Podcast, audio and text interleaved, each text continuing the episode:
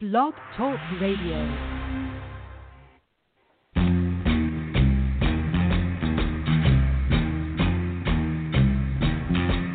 The beat goes on.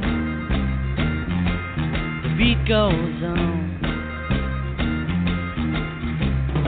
Drums keep pounding a rhythm to the brain.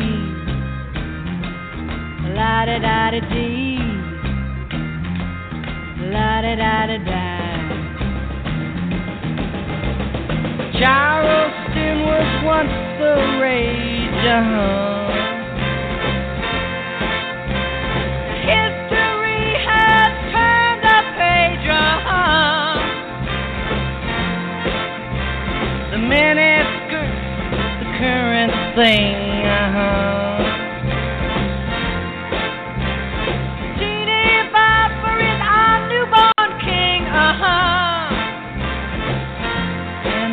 Goes on. Beat goes on. The drums keep pounding a rhythm to the brain. La da da da dee. La da da da da. The grocery store's a supermarket.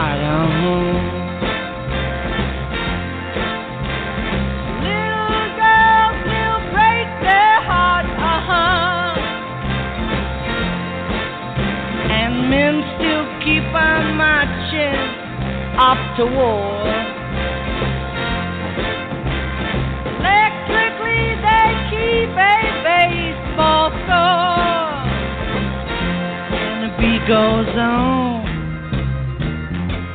The beat goes on. Drums keep pounding a rhythm to the brain. La da da da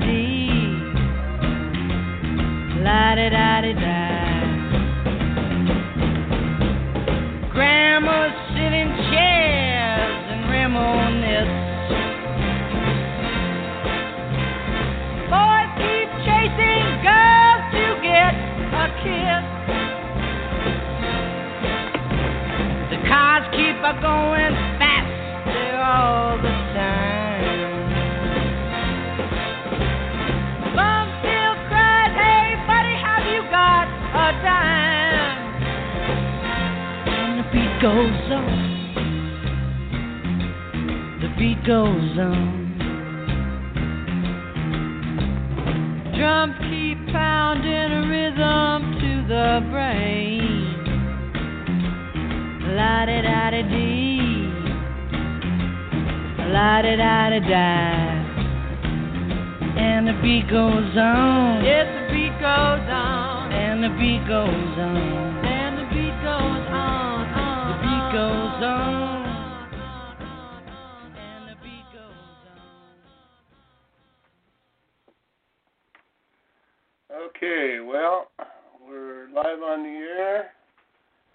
and uh, we're running a little bit wonky today. So um, I'm here by myself, and I have no screener currently. and I had uh, three guests scheduled, and none of them are coming. And I have a fourth guest that's scheduled, and hopefully uh, he'll show up. And if that happens, uh, we'll be talking a little bit later with a man by the name of Hayden. And uh, let's see. Hayden Collins has a show called The Intelligence Syndicate on the Coffee Party Radio Network, which is kind of cool because for a while here I have been the only one that uh, was on. Oh, Becca's here. We got back up Becca. Right on. Awesome. All right, this show's going to come around as it always does.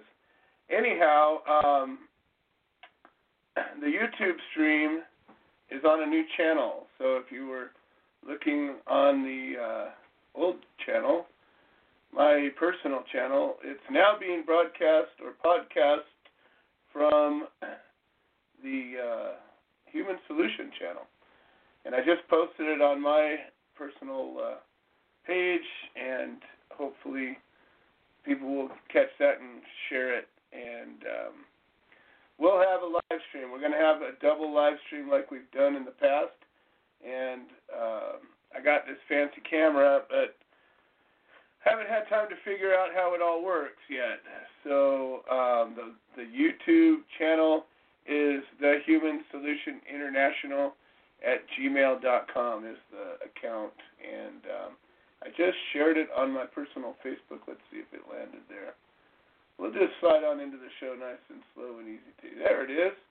All right, and then let me share that over to the Human Solution page or the Human Solution group. I think that's probably the best place. Let's see if we can do that successfully. And we got that. All right, so the YouTube channel has been shared. Hopefully, it's like the beach ball at the concert, and it's been bounced around a couple of times. And um, now, today, I'm looking at the Facebook feed, which is going to be entirely confusing, I'm sure. Um, but I will look at it here, and looks like we got uh, Tracy Glore. How's it going, Tracy? Freelance Glore all day long. Um, and we're going to free them all. You see, that's what this is about.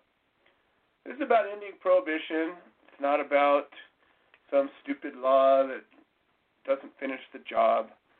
Um, we talk about that a lot. I'm at the point in my world, in my life, in my activist life, where I really want to see some action.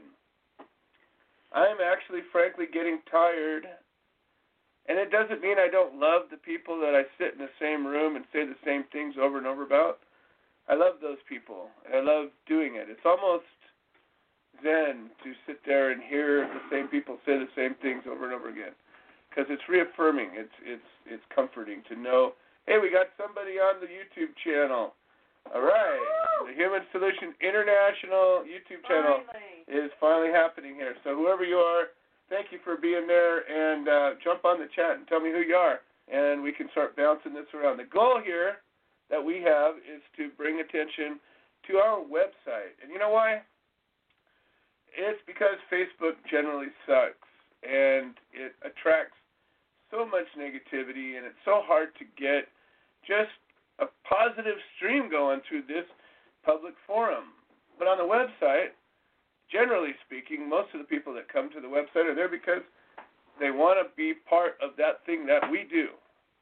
And that what is that thing that we do? Well, we support human rights, basic human rights, basic liberties that are bestowed upon us by our Creator. Inalienable. That means you can't take them away. Unless, of course, you're the government, and then you're all about taking stuff away. And that's what we're about. It's teaching you about these rights, teaching you about what's right. You know, there's so many people that think, oh, it's the law, so that's what is supposed to happen. And we live by this code of it's the law, so that's the only thing that matters. And if you want to change something, you must change the law. Yeah, on some level, that's that can be true.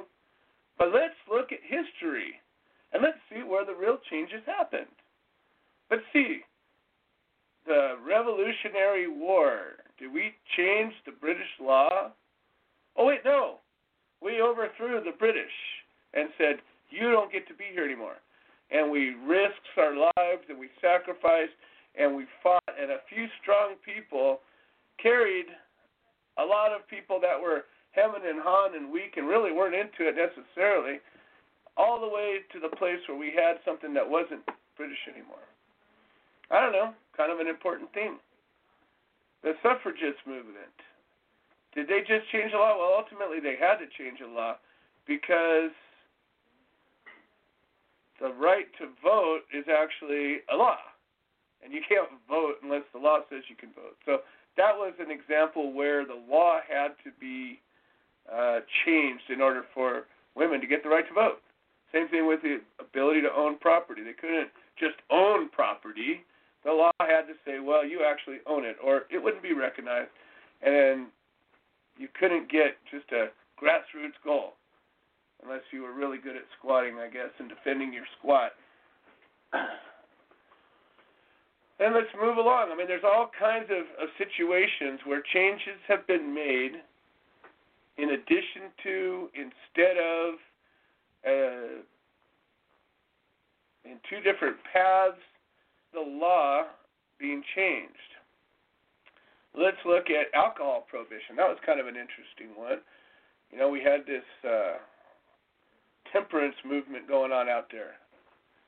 Actually, there was a band called Temperance Movement that opened up for uh, who the hell was it?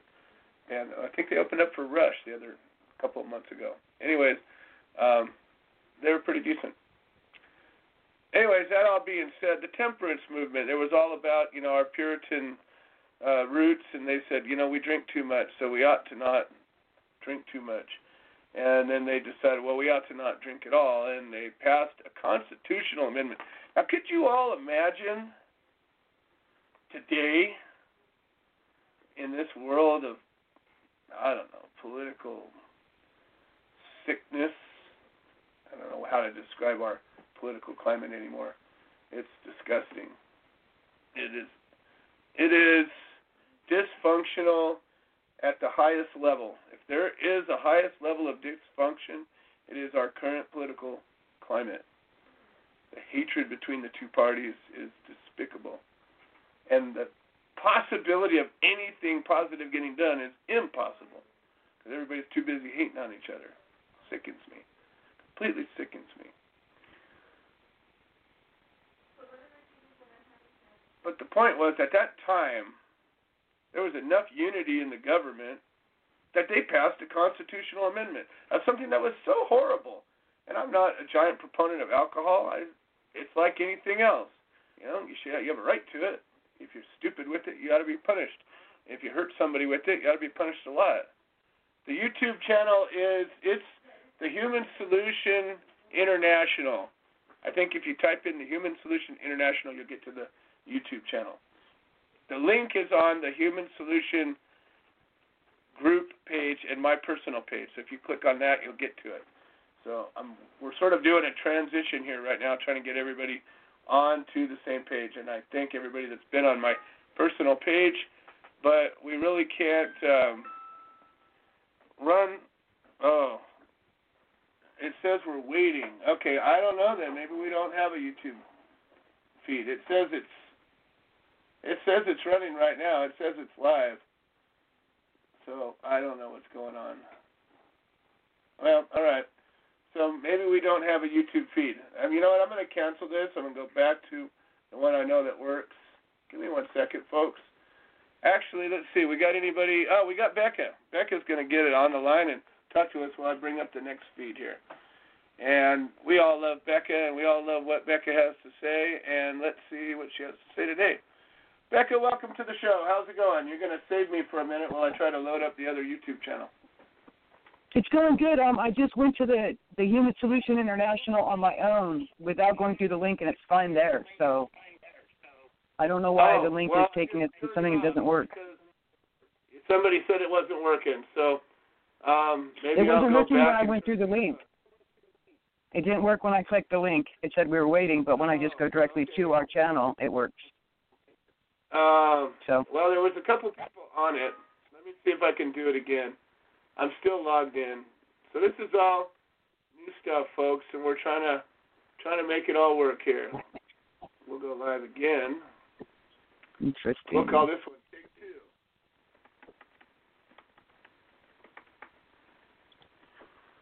Two. And we'll go live. Three, two, one, and smile for the thumbnail and going live. Here we go. We're live again. All right. So let me try sharing that one again, okay. and we'll see if it works this time. And we just posted it on my page. All right, there we go. Let's see what that did. Hopefully that did some goodness. All right. Anyways, um, so Becca, how's it going? It's going good. Good, good. we got a a little bit of a clumsy start to the show, but we're all good. We got non-compliant Mary in the house screaming, and uh, of course backup Becca, always carrying it up. I'm calling in So to talk new about our newest, yeah, Yeah, go our ahead, newest um, letter writing campaign. So when we're talking about a campaign, um, I want to identify that our website, thsintl.org, is the human solution. It's not about a Facebook page. It's not about some Instagram page, which of course we have those things. But the website itself is that's that's where we operate from as an international organization. And one of the things that we're working on, especially in 2019, where we're, you know, tired of just talking about the problems, tired of talking about the stuff that's wrong, but actually, let's get get to work. And we have uh, what they call a call to action. And uh, so, why don't you tell us about the latest call to action? I will. I'll give you some highlights on it because I know a lot about Michael's case already, but I did some deeper research and found some interesting stuff. Um, the most disturbing thing was that he's in. We all believe he's in prison for 42 years for cannabis, but in reality, when I looked up his record, he actually got 40 years for the antique gun they found. It wasn't actually for the cannabis because they used the multiple repeat offender ruling on him. So actually, he got all that time for the gun, the antique gun that didn't work they found in his home. So I thought that was rather interesting. Um, I've been writing up an article about him. I'll put it on the website. Um, separate from that is going to be our letter writing campaign. This one's going to be a little different because instead of us asking you to write letters um, about that person's personality or personal life or things like that, we're asking you to write to the very new governor. She was just elected. We're asking you to write her and ask why is he still in prison. And in the campaign outline that I'm going to put out, it'll have some um, particular points that I would use when writing to the governor, um, namely which Michigan just passed legal recreational marijuana. So that's a really big point to bring up. They're the only one in the Midwest that's done it so far. He's also the longest serving nonviolent offender in Michigan. Um, he has a perfect, perfect prison record. And the last governor, Rick Scott, denied him because he didn't like his nephew. So those are some pretty good points. And I also researched the new governor, and um, she is on record as saying that she would like to pardon marijuana offenders. So there you go. So I think it might be important as we're laying out the, you know, we're going to put together a template of a letter and um, I think it might be important to point out that we're aware of the fact that he's in there because of uh, a gun law violation, regardless of how ridiculous uh-huh. it is. But at the core of this is really a marijuana case, and yep. uh, that he he wouldn't be in there if they just went into his house and found that broken gun. He would only be in there because of these marijuana charges that he had and they use you know it's a thing I don't know if people realize, and, and I'm not here to have a debate about gun rights. Um, I feel very strongly about gun rights, but I'm not here to talk about what I feel. The point is, is that the government has historically used gun laws as a way to weaken the defendant's position, and they do it by what they call as, uh, as an enhancement, uh, firearms enhancement. They got Chris Williams was facing 99 years um, because of gun laws.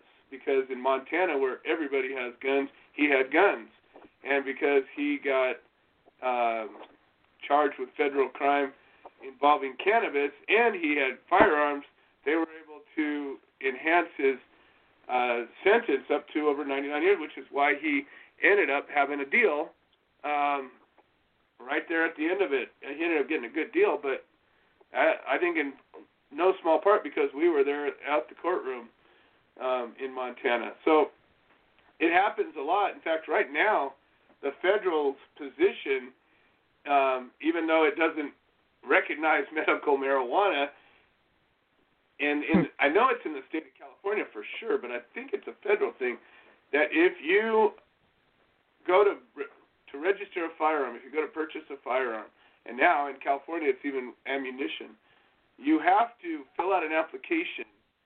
And in that application, you have to check a box that says that you don't use illegal drugs. And of course, in California, I mean, in the federal law, which the the um, ATF is absolutely a federal um, entity, so the, the the gun laws are federal laws. If you say I do not use illegal drugs and you get busted on a pot charge federally, and then they come in and find a gun, that gun is absolutely a separate crime. But not only that, but it can take whatever mandatory minimum that you might have, like in some cases you might have over a certain number of plants or or there's a threshold that they have that say if you did this, then specifically you have this sentence that they claim you they can't get around. And if you have a weapon with that, or that they'll say that you lied on a on an application, they can enhance it. And that's one of the ways that Chris Cesal got a life sentence on a first time offense, not because of weapons, but because of um, conspiracy laws that are similar. They stack all these things together. And there's many cases where people are serving long sentences life sentences, and and in you know in in Michael's case, an over 40 year sentence, and it's because of these things. So these gun laws, regardless of what you think about guns, these gun laws attack our personal and basic freedoms and our basic liberties. Regardless, again, of, of what you think about guns, we have an inherent right to own a firearm, whether it's for target shooting or, or, or hunting or home protection or whatever it is. And I, again, I'm not here to debate guns, but that simple thing, whether whether you have a little 22 pea shooter, um, that little 22 pea shooter would be the same, and it could cause you to have a ridiculously long sentence. And I think that I don't know. There's not a discussion about that going on. We have, you know, everybody's celebrating that we these um, these laws are, are still making our position so weak that it, it's almost very likely that if you get if you're a typical American and you have some sort of a firearm in your in your household and you also have any kind of cannabis, it, it potentially could cause you a heap of trouble. So that's another. That's part of why I highlighted that because when I saw that that he got the bulk of the sentence was for that damn gun, that a lot of people don't realize that you know that that's happening, and that's why he's still in prison. He's been there 22 years. The man is 67. It's time we yeah. let him go. It's it's absolutely time, and you know we've been we've been working with Michael for almost six years now, and you know we really Michael was very confident like 100% confident. Me and Dee Dee Kirkwood had plans a year ago that we were going to go to Michigan and go pick him up because this was a done deal. And instead, um, instead of it being a done deal, it completely it, it, completely fell apart. And you know, with, with a new um, with a new governor that doesn't have the stink on the the Flint uh, water deal that it, you know that the old governor was dealing with, um, all kinds of political blowback. Um, we had really believed that there was a pretty strong chance that he was going to do the right thing for that reason. Uh, but it turned out not to matter. Oh shit. I just restarted the computer. All right, well, Facebook's dead. Let's get Craig on. This is. You want me to get? Uh, it's gonna restart. Oh. Prepaid call. You will not be charged for this call. This call is I was trying to do an update because we hadn't updated it. an inmate a federal prison. That's this right. call is being recorded and Everybody's to on monitoring. YouTube now. Hang up to decline the call or to accept dial 5 now. If you wish to block any future calls, Craig Cesal, how are you doing today? Well, hello, Joe from uh, Terre Haute, Indiana. I think we're about 25 degrees outside, and uh, which is actually good for us about this time of year. Yikes! I don't I don't know that. I, it might have gotten 25 degrees here twice in the last 20 years. Well, like I say, that's good for here. And remember, I'm from a little bit north of here, where below zero isn't unusual, in, you know, in January. Well, it's we're actually getting rain out here, which is a good thing. But in California, we have this great cycle that on years where there's not much fire, uh, we don't get any rain, and then years when the fires hit us hard, it pours. And so tonight we're supposed to be getting a big series, the third wave of a storm system, and it's supposed to, uh, you know, if it hits as hard as it could, it it could cause some earth to be moving pretty pretty heavily. But you know, it's it's the hazard of uh, living where it's always nice. here we live in the middle of a cornfield, but the, but the only news going on here at the prison is today is the first day when they've officially missed a paycheck. So, due to the government shutdown. Oh, so the So they, the inmates get hit in this government shutdown.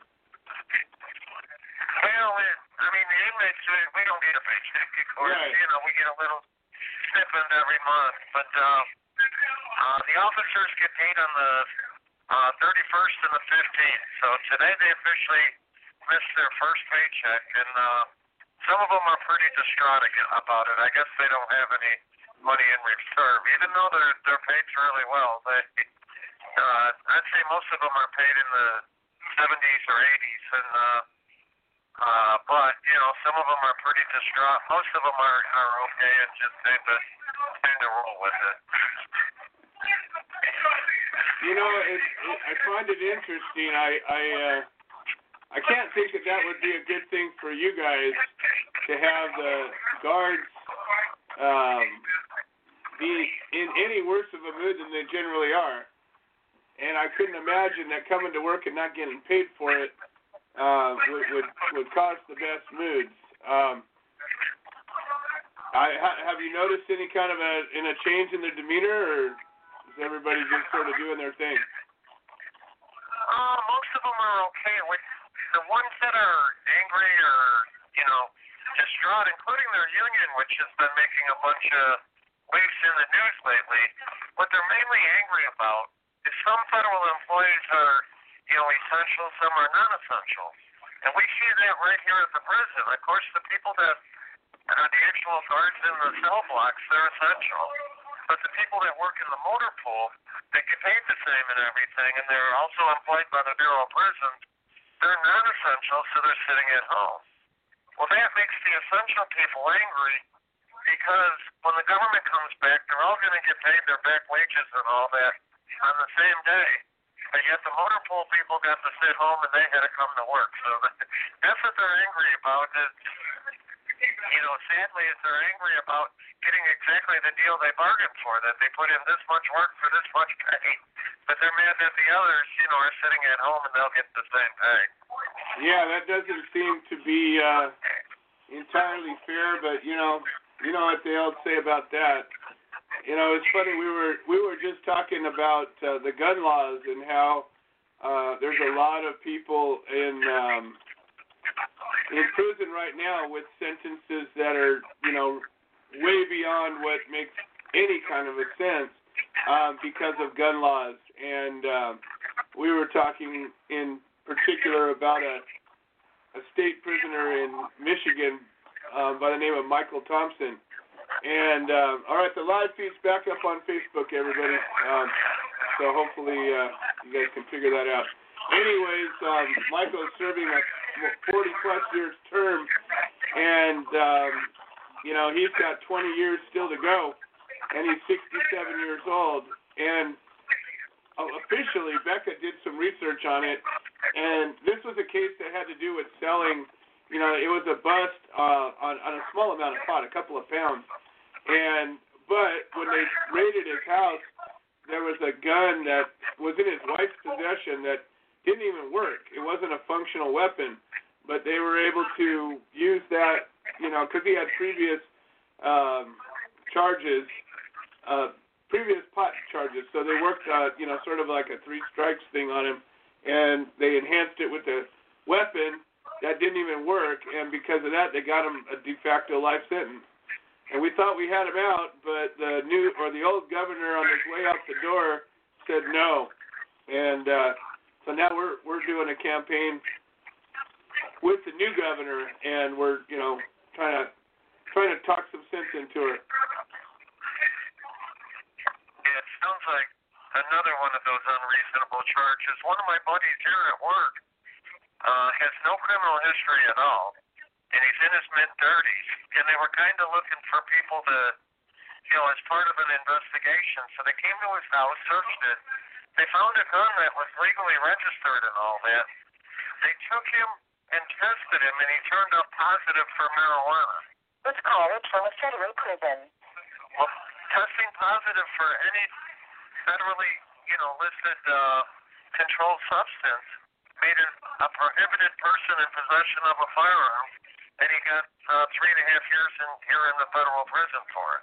Yeah, we were just talking about that. How the the federal gun laws are, you know, it's it's there's a lot of people that you know feel strongly about about gun laws one way or the other, and you know it's one of the many divisive issues of our of our nation. But the problem is nobody's really talking about how the government has used these gun laws to really make us vulnerable and to make it where a guy like that didn't even have any pot.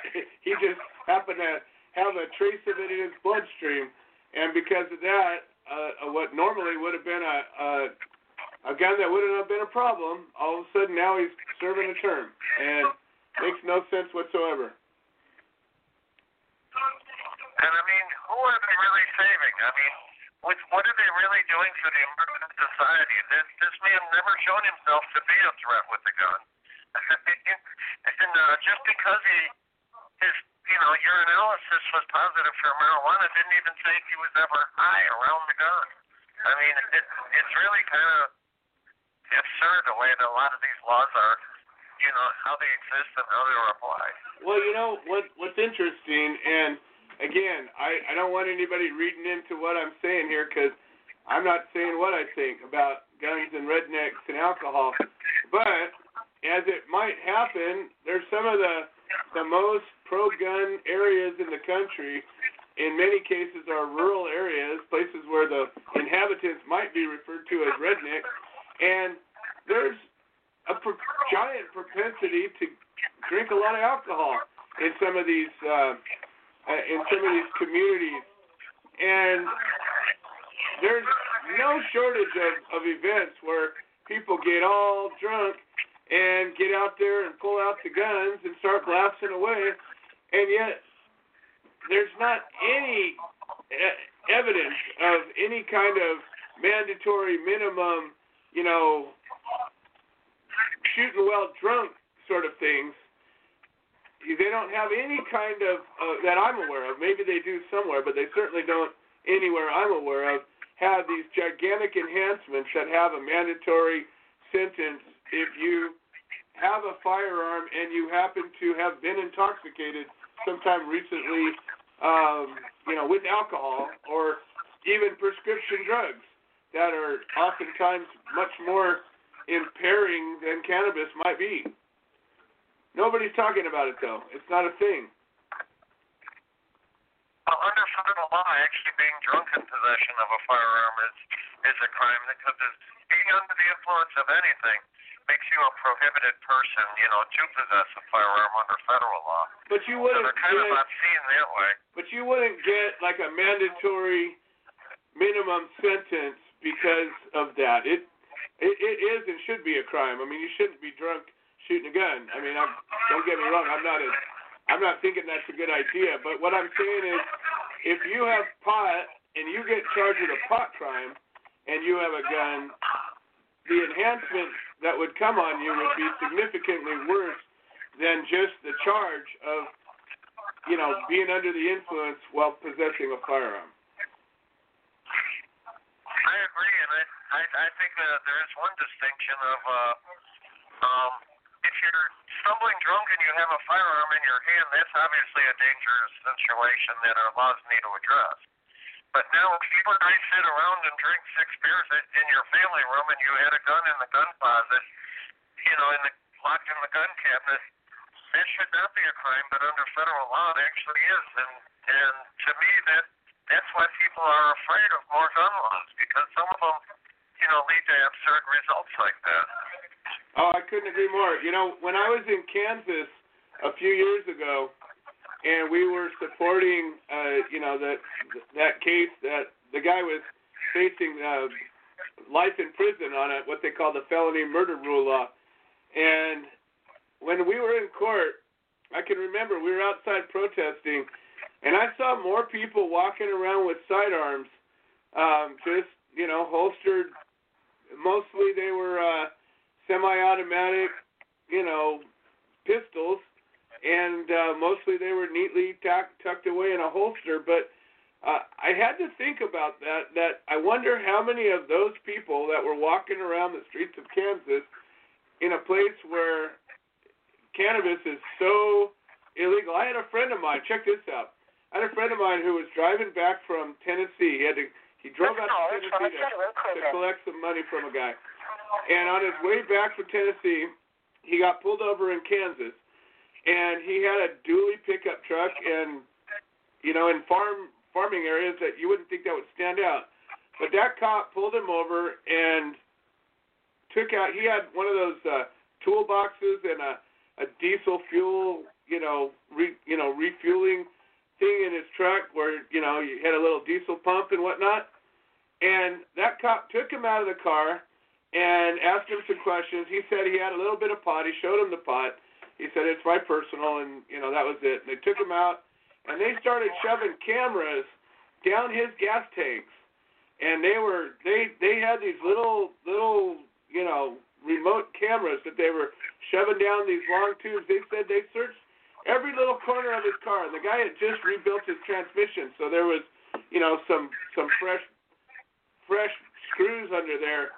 And the guy was just grilling him over this. And the guy had nothing. I mean, they they didn't literally physically tear the truck apart, but they shoved a camera up every orifice that truck had. And uh, they ended up letting him go because they didn't find anything. But I just thought to myself, there must just be nothing happening over there. I mean, I, I couldn't even imagine, uh, you know, the invasive searching uh, with no probable cause. I mean, you know, he he he showed him. He said, "Yeah, I got a I got a couple of joints worth of pot here. Yep, there." And look, luckily, they didn't ticket him for the pot. They let him go on that. So they were they were looking for uh, bigger fish, I suppose. I, I know in my personal experience, my pickup truck uh, was searched more diligently than I'd ever been searched, you know, crossing back and forth to Mexico or back and forth to Canada. It was searched more diligently when I was crossing the line from uh, Michigan to Indiana by, by probably about 15 different officers. And, wow. uh, but they had, like you said, they had mirrors and cameras and lights and, you know, all kinds of stuff. And, uh, and I mean, I, I don't have any idea, you know, why they even pulled me over in the first place. Yeah, it's crazy stuff. Well, I want you to know that last week after the show, we had a, a headquarters chapter meeting here at my place, and um, we had um, I don't know about ten people that showed up to the meeting, and we put out, we walked through. Um, looking up the congressmen, both congressmen, or our congressmen and both senators, and we got out two to three letters per person um, to each of the representatives based on the letter that you wrote, and um, we got that done, you know, in about an hour. Didn't take very long. Well, thank you because I, I think that makes so much sense, and I think it's an easy sell that like for me personally, with no prior criminal history, had I been convicted of rape, my sentence would be about 33 months. But instead, I was convicted of marijuana conspiracy, so my sentence is life. There's there's something wrong with the laws that lead to a result like that, and it should make perfect sense to our you know congressman that. And there goes Craig. So for anybody who's listening right now and doesn't know who Craig is. Craig Cesal is a man who is currently serving a life sentence in federal prison. That means, unless we do something dramatic, he's going to die in federal prison for pot. And he didn't have any pot. He was a truck repairman who fixed trucks, and some of the trucks he fixed happened to be smugglers' trucks, and they would go up and do their thing, and they'd tear their trucks apart, and he he fixed them. But that's not all he did. He was a truck mechanic, and it just happens that he was helping out this crew and their trucks, and um, when they busted the crew, everybody ratted on everybody, and Craig got tied into it.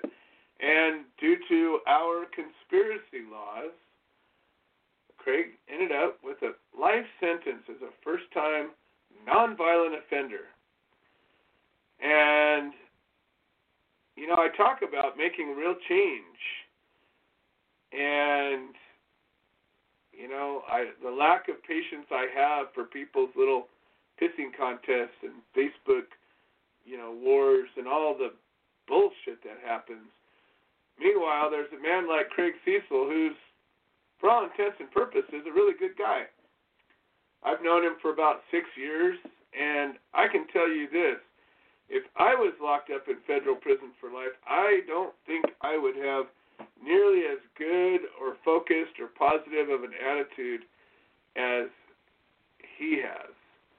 And I don't know how into helping other inmates I would be, especially when my I lost my marriage, and my my son died it, while I was in custody. I couldn't even imagine these things.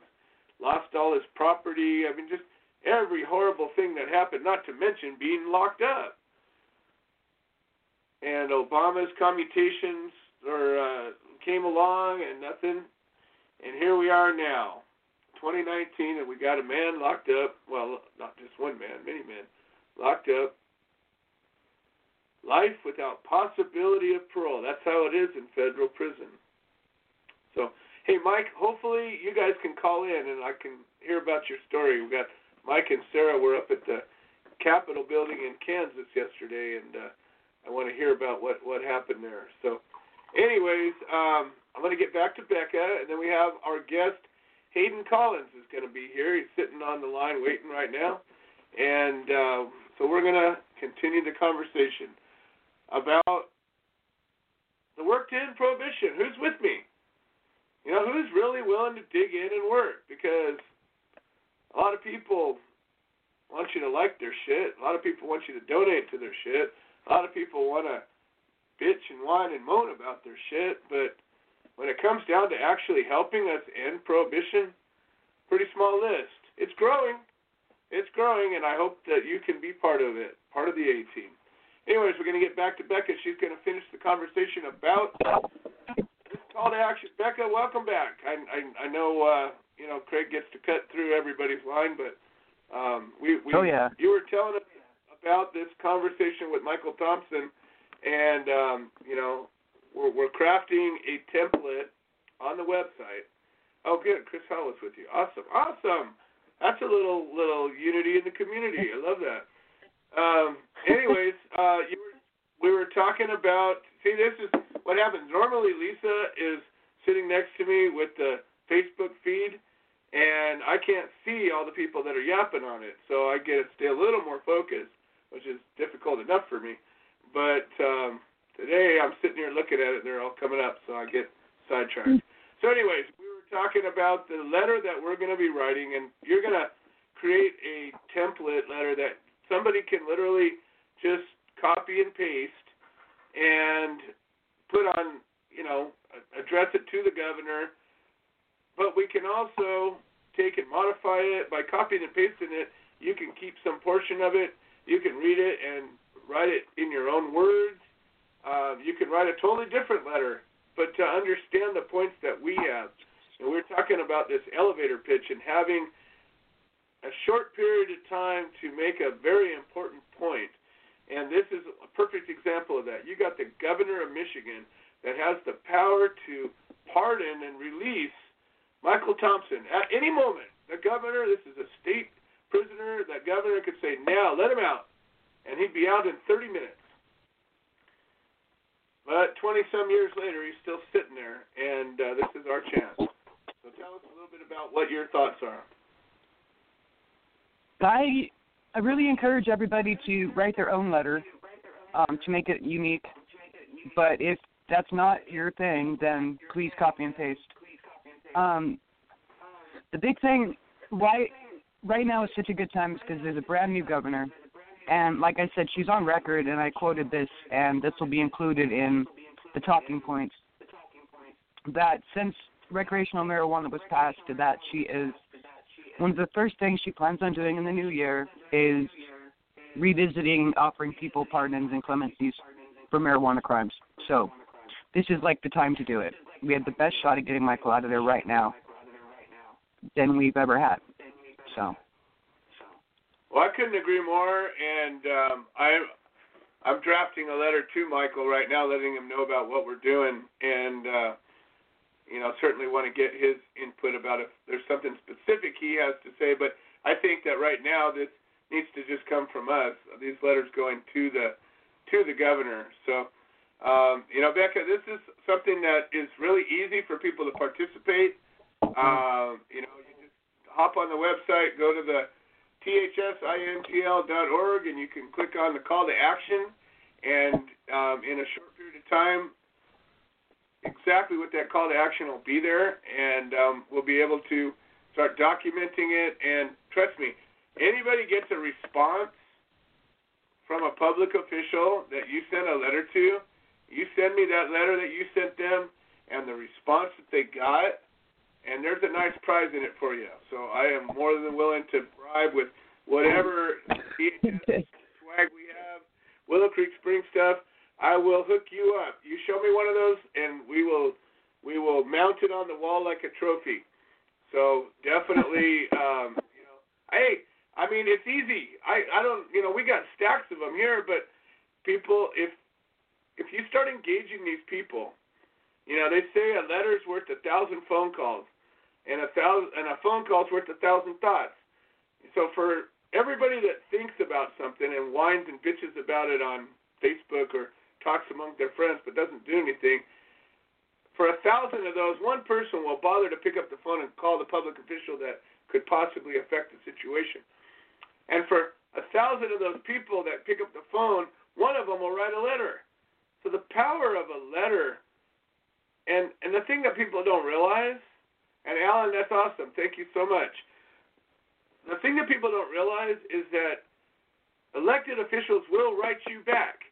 And the first time they write you back, it's probably going to be a cookie cutter response.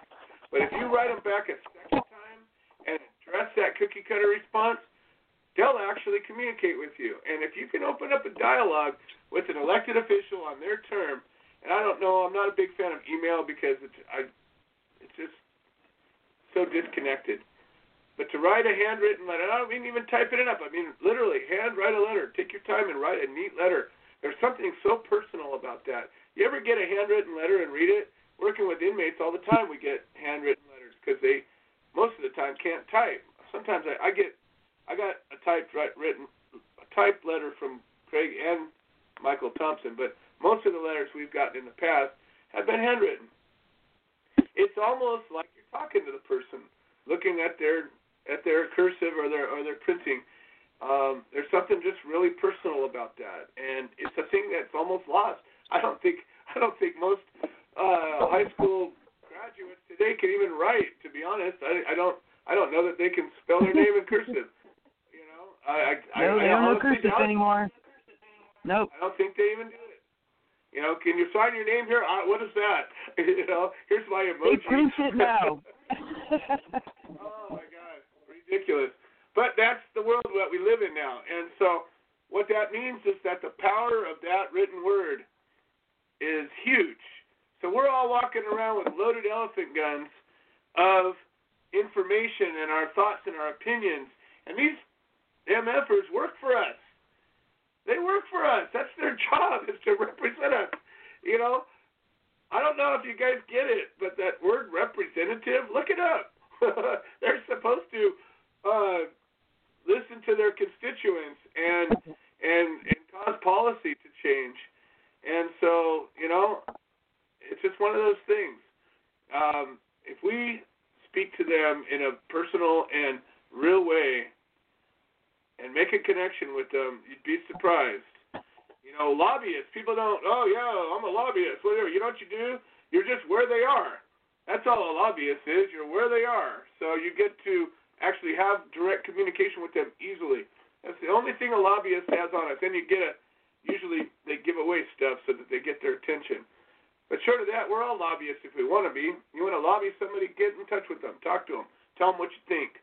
And this is something that I couldn't think of something more important. There's a man who's been locked up for more than 20 mm-hmm. years for the so-called crime of selling a plant and having a gun in his house.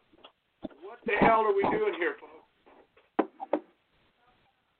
Yeah, how come? How come this is happening? Anyways, and I'm laughing, but it's not funny at all. It's actually pathetic and sad. And while we're sitting here, you know, politically crippled because everybody hates each other so much and is unwilling to come to terms in any way to actually get something done. So much so that we got a government shut down. Yeah, they do need to be reminded that they work for us, but we got to be effective about it. If you go around yelling at them, "You work for me," they just shut you off. But why not open up a real dialogue? Why not actually have a conversation that says, "Hey, listen, I'm a legitimate, concerned citizen I'm a voter. I represent people like me, and here's what I think. You know, if you come mm-hmm. at it in, in, a in a point of view that's that is, you know, be smarter than them. You can be militant and eloquent at the same time. You can be you can be angry and effective at the same time. You can be um, inspired and and and thoughtful at the same time. You don't have to be a buffoon just because you're pissed off. And I think that so many times the ones that are angry enough to do something are just they stand out as oh there goes another one look at him you know? And and it doesn't have to be that way. You know you look at some of the the, the leaders some of the people that you know Becca I'm still listening to that uh, People's History of America a powerful book. We're up up to the Vietnam War now. And and through this book through this story of of history told from the people's perspective um, there's a few strong leaders, a few strong people that were effective enough to cause some change, you know.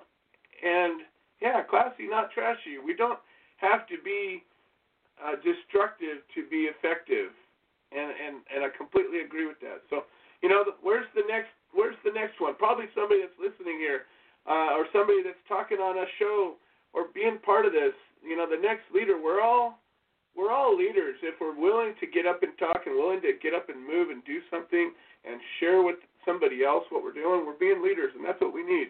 We need more leaders, and we need more people willing to take action, and it needs to go viral. Becca, thank you so much. I appreciate this, and I'm looking forward, um, you know, to to watching this one go. Hopefully, this one will take off and go viral, and we'll continue promoting Craig's letter and. Um, now, this is stuff that anybody can do from wherever you are, and I think that's the most important thing.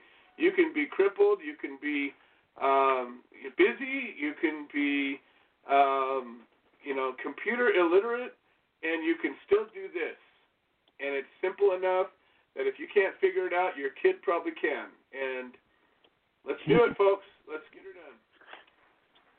All right, Becca, anything else you want to throw into the mix? No, just do it. Just do it. Like you said, just do it. Act. Speak up. Remind them who Michael is. Exactly. We gotta let we gotta let everybody learn about Michael's case and get out there and do something about it. So, all right. Thanks so much, Becca. I look forward to talking to you tomorrow. All right, we've got Hayden Collins up next, and uh, then we got Mike and Sarah, um, our chapter coordinators from Kansas, and they just uh, came back from a, a trip to the Capitol, and they you know, the the the Kansas team is growing. It makes me happy to see the Kansas team grow and gathering some steam and getting up there and talking to us. I can't wait to hear about this. So, all right, Hayden Collins. Um, Hayden Collins I don't know Hayden. This is my first time talking, but um, Hayden, welcome to the show. I, I understand you're uh, new to the new to the Coffee Party Radio Network. Yes, indeed. Uh, got, got hooked up on this, so we have our kickoff officially this weekend, but uh, the show has basically been effective for almost a decade. We rotated in from uh, iHeartRadio, and here we are. Well, fantastic. You got a nice radio voice. I like it. um, why don't you tell us about your show, The Intelligence Syndicate? Well, and this is the interesting thing and how it kicks off. We uh, were part of the university network system when the university network was up and running, and that grant program ran out. So what we did is we approached each one of the universities and talked to their uh, groups and said, guys, if you want to be on the show, we'll provide an internship. And we provided an internship for each one of them. So we had 14 universities on the air at one time. But for each student, they have the opportunity to gain something and put something on their resume besides the fact they went to school. So there was marketing opportunities, on-air personality opportunities, quality, writing, producing, and then we travel from each one of the universities and do roundtables live at each one of the universities. So it's uh, it's been an interesting trek. We uh, we gave a lot of fun. And we haven't been kicked off of a university yet. well, then you're failing miserably. Hell, if I got out there, that'd be my goal. Kick my ass out of here. Let me know that I'm getting something done. I'm just messing with you. Anyways, so well, we, we we take more of an educational approach to matters. I'll give you a wonderful example. I will not mention the university, but we were in uh, California after the election. One of the roundtables, we had uh, two libertarians up there, two Democrats, one Republican, uh, a Green Party individual, and we're all on stage together talking about issues and then we open up the floor at the end of the roundtable for comments from the audience and questions. This doctorate student who's working medical, very intelligent individual, uh, very hard pressed for his work, trying to cure cancer or something, I'm sure, got up and said, You know what? I'm very upset about this election. I've never been involved in politics, but I'm going to get involved now, and I'm going to get more people to vote in California so next time we win. And I the kid next to me, I grabbed his hand and stopped him from making a comment. I said, "Hold on." I said, "You do know the, the electoral college doesn't work that way." and he goes, "No, that." He goes, "No, that's okay. I'm a Stanford graduate." Oh, jeez! Wow. He had no clue. He says, "Keep in mind, his focus is medical." Yeah. Well, you know, I Yeah, mean, they, they have children that's supposed to go in as part of that, aren't they? I mean, isn't there still government classes and like you know basic civics? No, not not not at graduate student level. You you specifically focus in your field of study, and usually you find yourself doing uh, doctoral programs like at Argonne National Labs doing advanced photon study source. Uh, there's uh, Oh. Argonne National Labs, there's Brookhaven National Labs, and each one of the universities have their federal grants to do research to support those labs. So so you know, but but you had to take general ed to get to that place. I mean, I can't. Oh I can yes, understand yeah. the, the focused education for a specialist degree, and yeah, I mean, in order to get to that level of of study, you gotta you gotta be pretty narrow in your focus. But to get to that place, you know, you you're making a basic assumption that you get out of a four year college, you should have a general understanding of how the world works. I would think. Uh, I would think as well. Um, but the first two years of college are usually your 101 courses and 102 courses, especially for your bachelor's programs. So you would expect this would come from high school. Uh, but since 1979, we've seen the United States um, high school program drop from number one in the world to number 17 because the competition in the United States has stopped. They've all tried to put it under, and I'll use the core, Tom Core, the name Common Core, although it's not. It's gone through several revelations. Every time there's a new funding mechanism, they have a new name for it, race to the top, whatever. So every Right, time right. that happens, you know, we do it. Now I'm in the middle of my doctorate program right now, and part of my doctorate program is I have to teach with uh, high school students and work with them. To give you a perfect example, if you open up your kid's history book to the Mayflower, it's one paragraph. Wow. They talk about the Mayflower Compact being the first attempt at socialism in the United States. That's what it was. And for those of you that don't know what this is, we won't go into detail. I'll allow you to look it up. but it was the very first attempt at socialism in the United States. And the way it worked, half of them died, and if it wasn't for foreign aid, the other half would have died before anybody got back from England. Yeah, there's there's a lot of history that never uh, never quite made it to the history books. It's, it's an interesting paradigm if you if you if you look at multiple sources of history and and you look at historical documents and then you look at what is printed in the textbooks. You're, it, it's interesting how certain things are, are are dramatically highlighted and other things are glossed right on over. Oh, it is. It is. And that's part of the intelligence syndicate. We bring things out of history and bring it back to match current events. What we were talking about, we were actually discussing this with a group of individuals who swore up and down that socialism would work inside the United States. We just have to try it. It's never been tried before. And we effectively showed them that it had been tried before. And what happened when they had all of the available resources to them? Then it was green. Yeah, there, there's. I mean, you know, and and I, I would like to come onto your show and listen to some of the more political uh, conversations. I try to keep politics out of this show as much as I can because we have a focus of of civil rights and and today in, in in today's political climate, I think it's as dysfunctional as it's ever been. You know, I I made a comment earlier in the week about it was just 20 years ago our our our budget was balanced and now look at us. We're trillions of dollars in debt, and the government shut down, and everybody's pissing on each other because of their their political spectrum bent, and it, it, it's it's as much of an impasse as it's ever been. And you know, if people are voting because they're pissed off, and they're they're you know, I, I I'm curious to see how this next election cycle runs. I'm I'm, I'm suspecting and kind of hoping there's going to be 50 to 100 candidates for each party running, but we'll see what happens. oh boy. Okay, let let me bite my tongue and help you with this one. I don't know what state you're in, but you you have a lot of people listening from different states. So let I'll take yeah. it. We'll have some fun with this. I'll Yeah. use Georgia as an example. Now, 80% of the people in Georgia are not allowed to vote.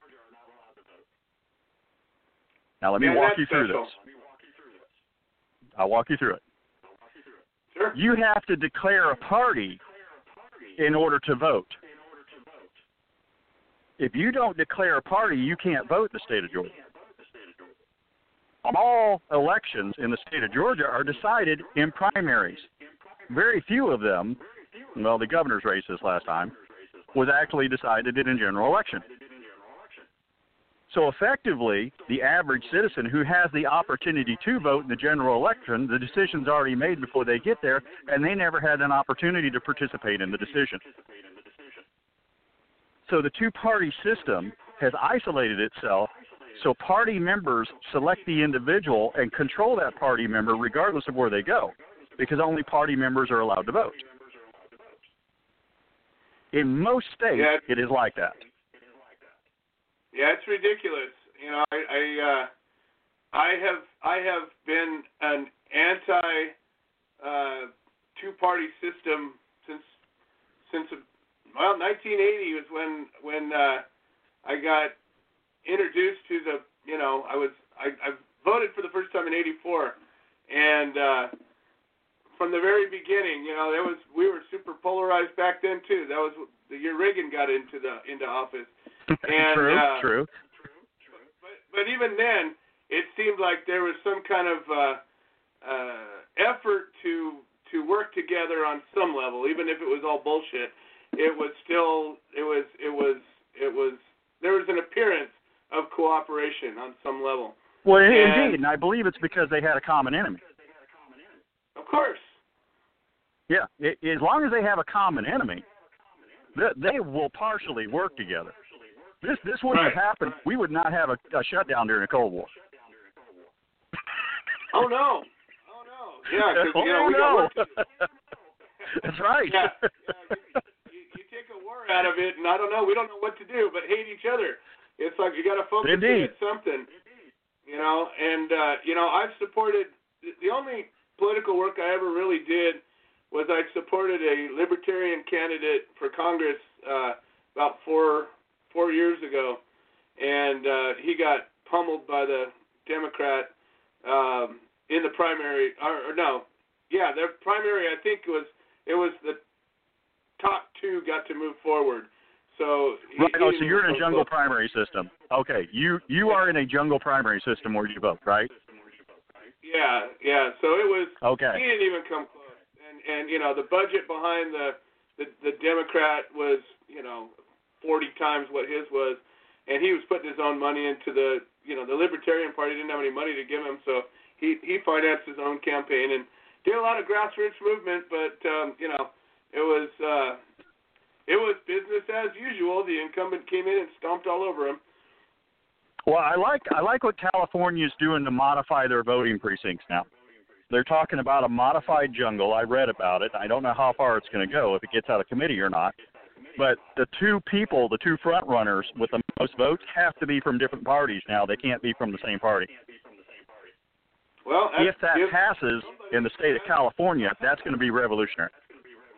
Right, right. Well, let's let's see what happens. You know, I am from California. We've we've done some revolutionary stuff in the past, but it always seems to swing back around to to things that don't work so good. But we'll see. Maybe this one will will take off. So the the theme of of your show, generally speaking, is our our political um, political conversations. Indeed, and it's specifically from the youth. It's them presenting their ideas. And we try to attach it to a historical point of view to show everybody don't panic. We've been through this before. Uh, when Madison was president, it was so polarized the Senate wouldn't even talk to him. So the most wonderful Oh. woman in the world got involved, and I'll let you know she is so good she stopped an entire army by herself. Dolly Madison, when Madison was president, they attacked Washington D.C. and the British were coming to the White House. She prepared an entire meal and then took down all of the portraits of George Washington and everybody else and rolled them up, put them in a cart, and escaped as fast as she possibly could. And the British were so vain, they stopped to enjoy the meal in the White House.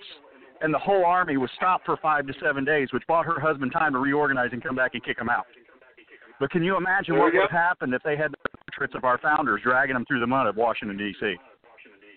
Oh boy. She, Well, she is It- the it- only individual, buddy, in the world to ever have a seat in the House of Representatives that was appointed. And the entire Washington D.C. was shut down her for her funeral, and black tarps were put everywhere.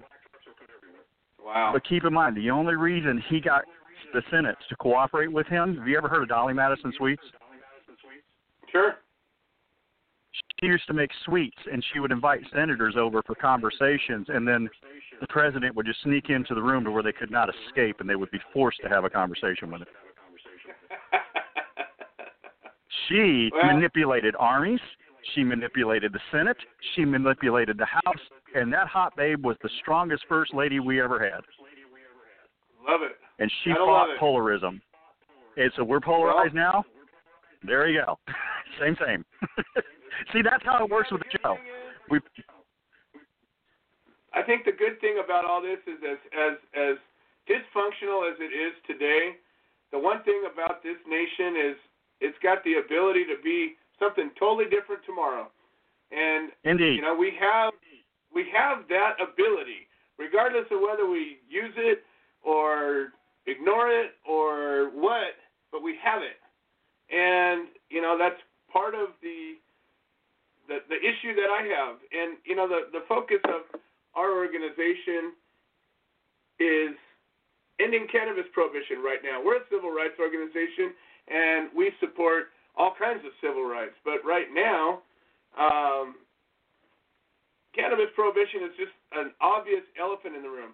And all of the disparity between classes and races and all the problems that have come uh, that that cannabis prohibition has been used as a tool to further these things. It's you know since 1937, it's it's just been this this tool, and I just think that it is such a ridiculous concept that a plant that has never hurt anybody, that there's no record of a single person ever dying from it, and yet there's still this war against it, and it's not a war against the plant ever, it never has been, but against the people that want to use it, and against the the, the freedom that this plant actually represents. I mean, consider this: if you're able to grow this plant freely without any additional taxes or regulations or all the BS that that that even in the legalist places there are, if you could do it without those things,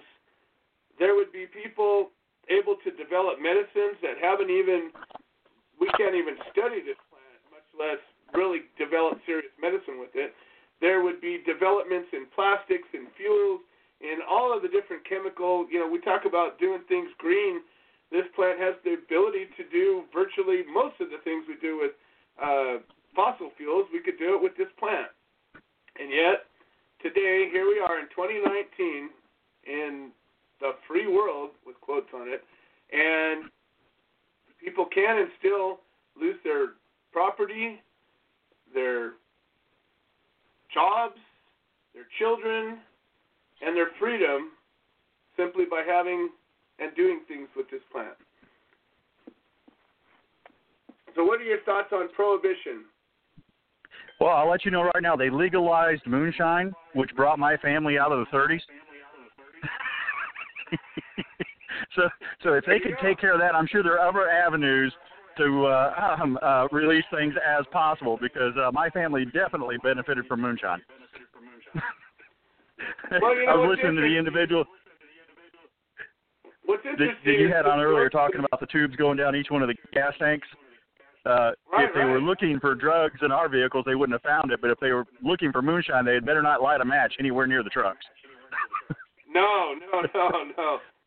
Absolutely not. No, I I hear you.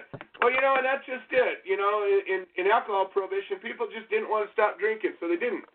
And here we are. You know, they got through it. And in the same situation, people didn't want to stop smoking pot, and then they didn't. But we just haven't put in the effort enough to finish the job. And you know, it's it's one of these things that every state has passed a law that the law, the states that have passed laws, every single Yes. state that has passed a law has left cannabis a crime. It is allowed for some limited thing to happen, but it still leaves a place for the plant to be a crime. And there's still people locked up in prison, state, federal prison. There's still people serving long terms and even life sentences. And that hasn't changed one bit. And yet, there's not this giant outcry. There's not this.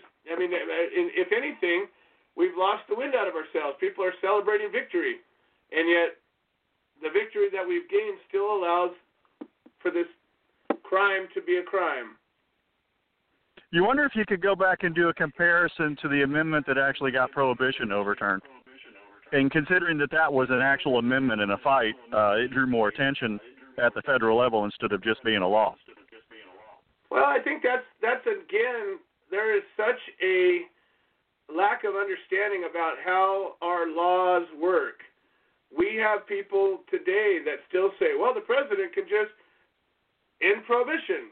Well, okay, yeah, I guess an executive order could be announced, but at the end of the day, we have a federal law in place that says this this thing. It's a very simple, clear law. It says no, straight up. Sit in federal court and listen to what a federal judge says about it, and it's real simple. Two letters. No, you can't have it.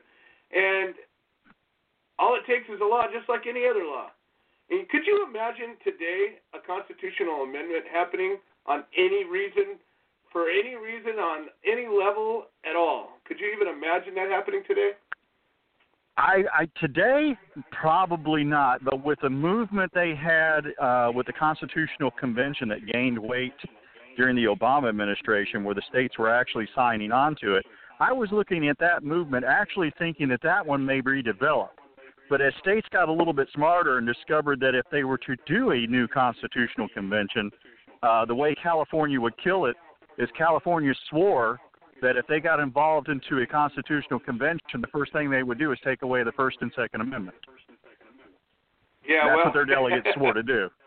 Okay, so that idea died, and the amendments that were going to go forward with that died with that moment. So, you know, even though state conventions and Georgia was the first one to sign on, California was the second. So there's your conservative state, there's your there's your liberal state, and it died right after that.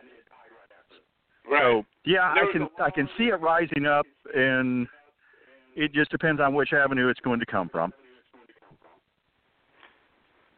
I, I just, you know, the amount of cooperation it would take, the amount of unity it would take uh, to get to get that kind of a of a of a vote to go through. I just, you know, today, I, I, you know, it would have to, it would, I, you know, I can't even think of what kind of an issue would cross those lines. Oh. I mean, but Give it give it time. Give it time. You you you said something before that you know when you do your show you're trying not to listen to current events or anything like that. I, consistently all week long, and I'll tell you how bad this is. I didn't even know there was a government shutdown until a week ago because it's not it's not on my radar. It's not that important to me, and it doesn't affect my everyday life.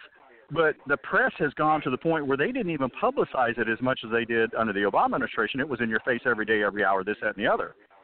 They they've toned it back to about one quarter of what they've done because you know this this is not good. It's it's not making one party look good. And this is the party we support.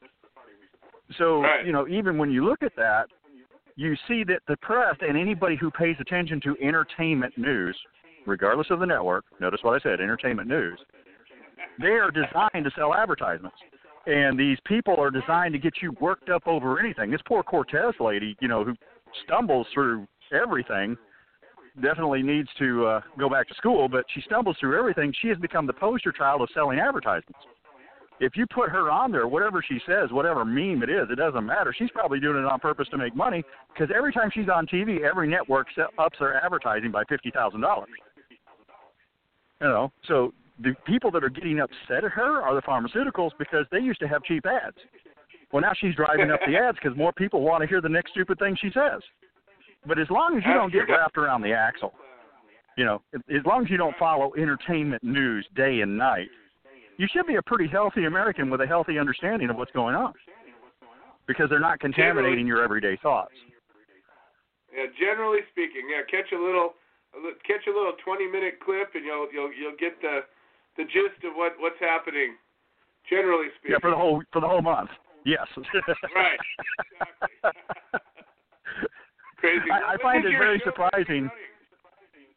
Well, we run it Saturday at noons. Um, the way the Okay. university system works, uh, we have to have interns sign up for the roundtable. So every semester we have to restart the roundtable. So if anybody is out there and interested in being an intern and you are college or high school level, I am sorry that if once you graduate, I don't want you. You're on your own. But uh, if you're college or high school level, uh, you can email Hayden at haydencollins.org and you know, hey, I want to be an intern. I'll, I'll send your email to the lead intern, and they'll interview you and do whatever's necessary. We only do 12 spots a semester because I only have 12 spots available. If you are at a university and you want credit for it, you're going to have to go through a co-op program. But if you want to put something on your resume besides the fact that you went to school, we get one heck of a reference letter. We got people working in Washington D.C. We have people working for the European Congress that left our show, and we have one individual that's bringing down $120,000 a year working for a news affiliate in in Louisville, Kentucky after she left the show. So Wow. there is some exposure, but it's not a big show. But what you gain is the experience. So if you're walking into a job interview and hey, I want to be in production and I want to be, you know, in the news and this that, and the other, and you're any snot-nosed kid fresh out of college, well, you're just another snot-nosed kid. You come with a show to attach to it, with a reference letter to show, and you show where you've done production, and it's not in a university. You show where you've done honor personality, and it wasn't at a university, and you were exposed on a nationwide network. It goes a little bit further in the job interview. You have things to talk about. You've done research. You've been forced to learn how to debate on air and sound intelligent without saying uh every other word or like every other word. And believe me, after you've done this on the air several times, you have no problem speaking in public. so yeah, that the show is for high school and university students. They don't have the history. They don't understand the longevity of problems and the struggles we've had in the United States. That's why we reference history material to current events to show them this has happened before. Don't panic. Well, I, I like the way I like the way that you're approaching this. I definitely want to catch your show. Um, you know, and, and like you said, everything's already happened before. This is uh, we're we're we have an opportunity. I think today's citizen has more power than we've ever had, and I think that most people use less of it than they've used in in you know a long time. We have uh, the the power of information. We have the power to reach people without you know imagine what it would have been like to try to get a hold of 10,000 people 150 years ago. You Indeed. Know? How could you do it? It, it, it? You couldn't. It was it was a it was months worth of work to to reach that many people. And today you can do it with the click of a button and and and a couple of good words. And I think that the the art of communicating has has fallen apart. I, I look at people and they're they're always staring at their little phones and they're they're typing in shortened, abbreviated. they don't even know how to talk anymore. And you know, to to listen to somebody communicate, and use actual real words and and and, and words beyond the you know one and two syllable bangers that we that we spend most of our time chit chatting about, talking about things that actually are relevant, and maybe even going so far as to plant the seed of an idea that you can bring to life, that, that you can actually do something, that you can create a thought, have an objective, have a discussion about it, create a plan, and actually execute a plan and cause some change in the world. But we can do that, and I think a show like yours probably uh, is fertile ground for, for, for making that happen. Thank you, thank you. That's that's the intent. We we want to give them an opportunity to discover outside the classroom, get outside of their political bubble, and, and that's effectively where we push them. Um, the presidential season's coming up, so our show's coming up. Just so you know, interns that come to the show, we draw names out of a jar. So everybody that announces that they're running for president, each intern will be assigned one. So I may have to take on additional interns, but you have to follow that candidate all the way through the election. You have to do weekly reports on it, and you have to do it on the like air. It. Yeah, so we had a lot of fun with that. And then if your candidate drops out, you have to endorse another candidate. and you know what? Hey, and you know what? We've been right four times. Four presidential Excellent. elections, we've been right. like it's it. like, oh my God, look at this. Your show's going to be aired on the Coffee Party Radio Network at noon. What uh, what time zone? Uh, oh boy, I hope Eastern time zone. I'm over here in Georgia, um, so it'll air noon on Saturday. I hope. I'm over here in California, so I don't assume anything. Yeah. So noon Thank you very much for having me on, brother. Fantastic. I appreciate you being here, and I look forward to checking on your show. I'll probably call in if you guys do call in. Outstanding. Good night. All right. Thank you so much. Hayden Collins, folks, and his show, The Intelligence Syndicate, uh, noon Eastern Time on Saturday. All right, up next, we got Mike and Sarah. Now, Mike and Sarah are chapter coordinators from Kansas, our new chapter, and uh, they have been busy. And uh, yesterday, I got a phone call, um, and it was exciting because they were on their way to the Capitol building. And uh, Mike and Sarah, why don't you tell us what happened? You there?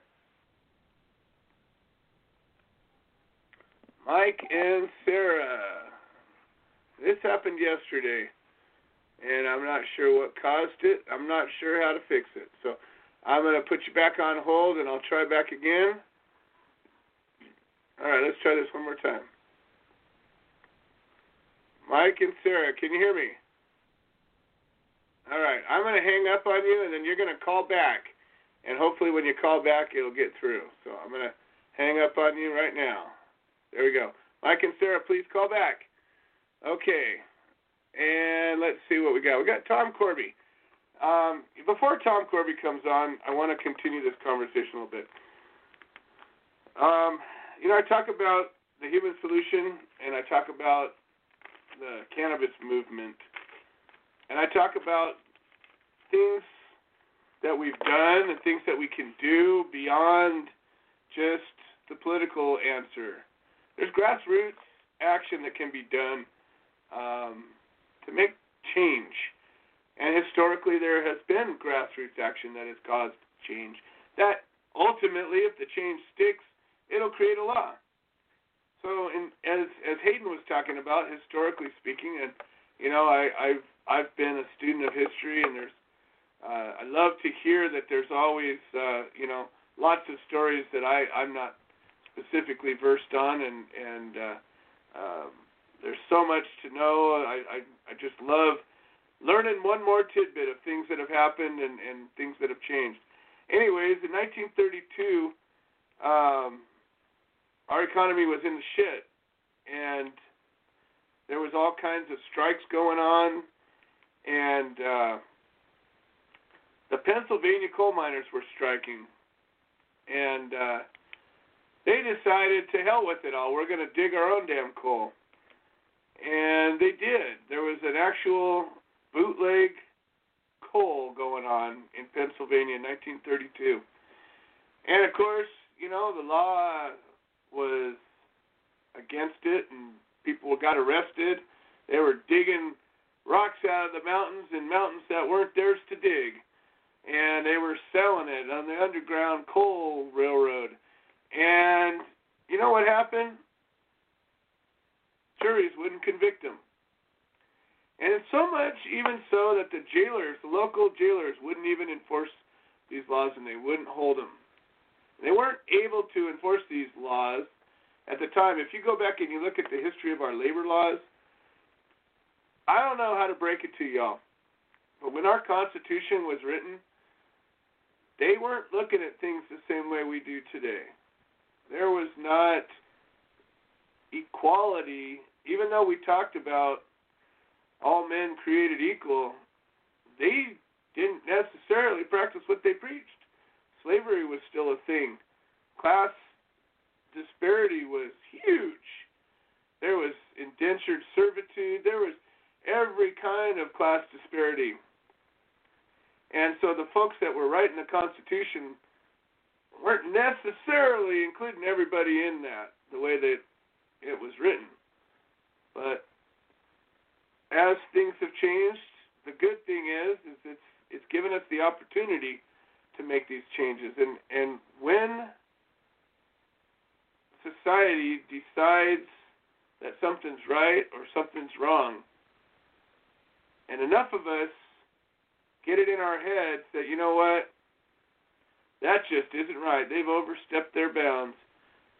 Then we exercise our authority. We exercise our power, and that power comes not only in the vote, but it comes in the jury box, and it comes in people that have authority. So there's a time and a place where your local cop might do the right thing if things go bad enough. You know, think about it. To have a jailer actually say, "No, we're not going to lock this guy up. Sorry, uh, we're not buying it." Imagine that. Imagine that. Imagine if that was to happen today because of a cannabis crime. I could. I could imagine it. All right, we're going to try Mike and Sarah again. Let's see if we get them on. You there? Can you hear me? Mike and Sarah. Yeah, Joe. Hi. How's it There going. Joe? Excellent. Hello. Yeah, we had some weird glitch last week, but I'm glad, glad you're here. So tell us about your adventure at the Capitol. Oh yeah, we just went up there and we took some uh, marijuana bill information to just about every senator and representative, or at least their secretary that we could get to. It was quite a and few. so, who all came with you guys? I Understand it was uh, oh Ann was there and uh, Chris Howell. Yeah, and Chris brought a friend of his or another member from out there. Excellent. So yeah, there was there so, five of us. where is Topeka on the map in reference to where you guys are at? You guys are over in Wichita, right? Yeah, it's about two and a half hours north of here. Okay, so that's a good little, good little drive. And uh, how long were you out there? Oh, we were there for about four or five hours. And and how many people do you think you actually talked to? I mean, uh, that that you engaged. every single one of them's door, except for the basement. So we went through five floors of representatives and senators and passed down information. And if they weren't in, we talked to their secretary. We actually had a meeting with one senator who's presenting a marijuana bill uh, next week. It's not even finished yet. I mean, but the state of marijuana in Kansas right now, after going to the Topeka, bro, and seeing everything and talking to these people, is a shit show. Imagine that coming out of out of Kansas where they have shit storms. oh man. Listen, they're going to pass a medical marijuana bill, but none of them are Okay. really going to be anywhere near what we want them to be. I think we're going to have better luck when Trump signs it in and makes it the same as alcohol and tobacco. So you you think that, uh, but but you think something's gonna gonna pass through this session? Yeah, definitely in Kansas. Something will. It, it pretty. It was pretty. It was a pretty friendly environment overall. And and last year, Sarah said it was pretty nasty. Like they were shitty, slamming doors in your face. And this year they were Really? open, and most of them were like, "Hey, glad to hear it. You know, we look forward to it." So at least at least they're on the surface acting like they're friendly to the idea. Yes. Yes. Oh, well, Well, they're that's- sneakily trying to convince their medical bill to have their bill. Yeah, see, that's when it's coming into these all these different bills. You know, like this new guy, the one I the senator that we talked to. I haven't seen the bill, I haven't read it yet, but some of the information that I have on it is basically he's trying to do like a Bradshaw grab, where everything basically has to go through one company owned by somebody. You know what I mean? He's trying to. It's a money grab. He's trying to control the whole thing. Yeah, yeah, that's. Uh, and he's got uh, and he's got American shaman people working with him and stuff. And it's like, come on, guys, we see you. Come on, quit playing.